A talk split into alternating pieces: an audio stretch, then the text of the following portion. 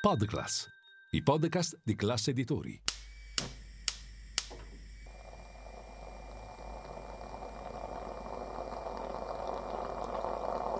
Buongiorno dal gruppo Classe Editori, io sono Pasquale Ancona, oggi è martedì 27 febbraio e queste sono notizie a colazione, quelle di cui hai bisogno per iniziare al meglio la tua giornata. La regione Sardegna ha un nuovo governatore. Si tratta di Alessandra Todde, già viceministra allo sviluppo economico durante il governo di Mario Draghi e oggi vicepresidente del Movimento 5 Stelle guidato da Giuseppe Conte.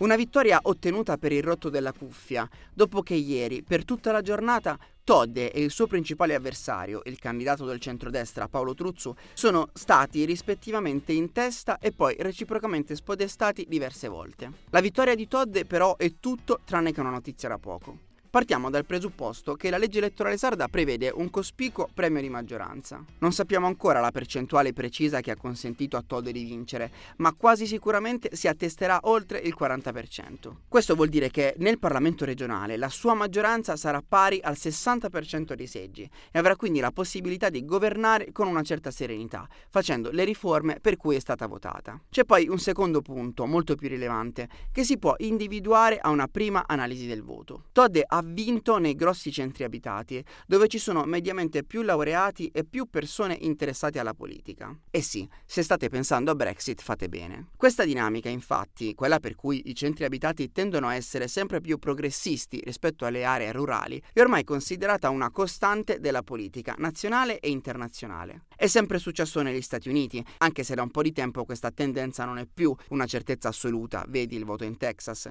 dove i progressisti avevano il loro bacino bacino di voti a New York, San Francisco, Washington, mentre i conservatori nella cosiddetta America profonda. È successo appunto in Gran Bretagna, dove dopo Brexit le ultime elezioni politiche hanno portato al governo il partito dei Tories di Boris Johnson, che aveva preso la sua maggioranza nelle campagne inglesi, mentre la multietnica e poliglotta Londra votava Labour, e oggi in Italia, anzi in Sardegna, dove Todd è risultata ampiamente avanti rispetto ai suoi avversari politici proprio nei grandi centri urbani. La sua vittoria, oltre a rappresentare un primo reale successo dell'era Schlein per il Partito Democratico, è anche un una duplice dimostrazione. La prima riguarda proprio la segretaria del PD e il suo accordo col Movimento 5 Stelle di Giuseppe Conte. Un'alleanza tra le due aree progressiste può portare a una vittoria, nonostante il tentativo di risperdere voti del duo Calenda-Renzi.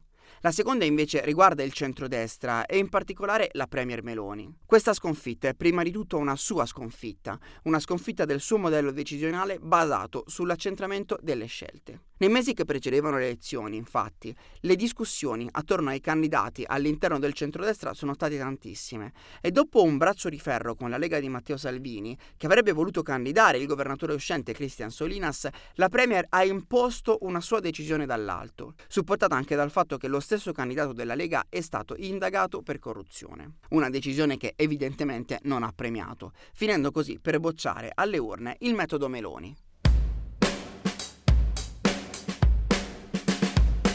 Uno studio del Parlamento europeo ha spiegato che se l'Unione Europea fosse pienamente compiuta, ovvero fosse un'entità politica unita in settori come la difesa, i trasporti o le politiche del lavoro, ogni anno i cittadini europei risparmierebbero 6.700 euro a testa. Stiamo parlando di un risparmio comunitario di ben 3.000 miliardi di euro l'anno, una cifra gigantesca che varrebbe il 18% del PIL dell'intera Unione. Nel report di Bruxelles vengono specificati i 10 settori su cui si potrebbe agire per ottenere questo risparmio gigantesco. Se in alcuni casi numeri e settori non sorprendono nessuno, come quando si parla della transizione verde con un risparmio ipotetico di 440 miliardi annui per l'Europa, da poter spendere diversamente, alcuni degli altri settori sono davvero inaspettati.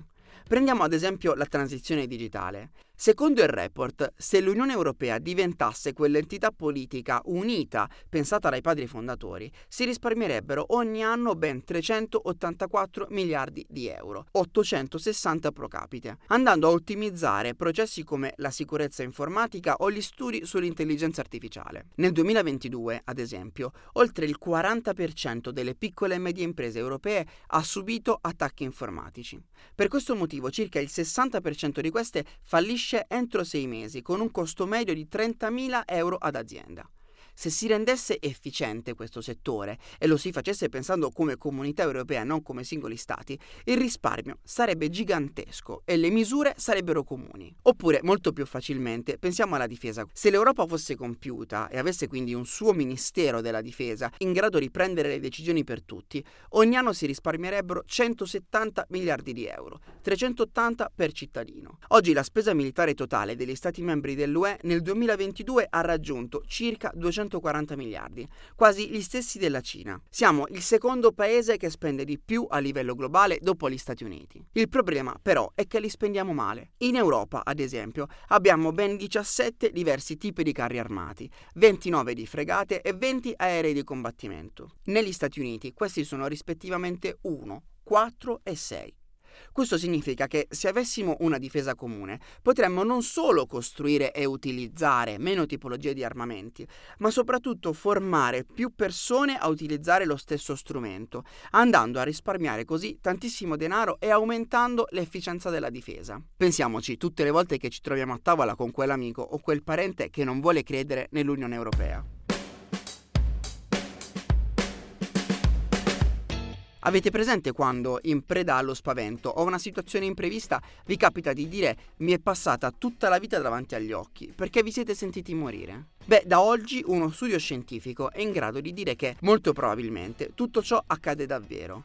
Cioè che quando una persona è sul punto di morire, passa del tempo a vedersi passare tutta la vita davanti agli occhi. La notizia è stata pubblicata sulla rivista scientifica Frontiers in Aging Neuroscience, che ha pubblicato l'esito di uno studio condotto da un gruppo di ricerca internazionale, che ha registrato per caso l'elettroencefalogramma di un paziente di 87 anni prossimo alla morte. I neuroscienziati, autori autori dello studio, si sono trovati involontariamente a monitorare l'attività del cervello dell'uomo nei minuti appena prima e appena dopo l'infarto che lo ha portato alla morte.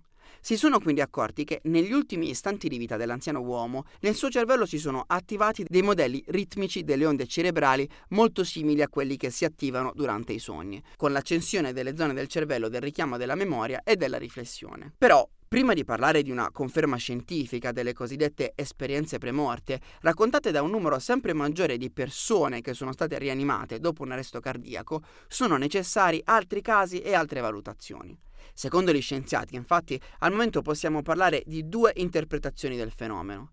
La prima è che il cervello cerca di compensare le prime fasi della morte con una forte attività elettrica, una sorta di tentativo estremo di sopravvivenza, o di mantenere a tutti i costi un equilibrio, nonostante l'inevitabile, e quindi vedersi passare la vita davanti agli occhi. La seconda è che si tratti semplicemente di un ultimo pensiero, questa volta volontario, della persona morente.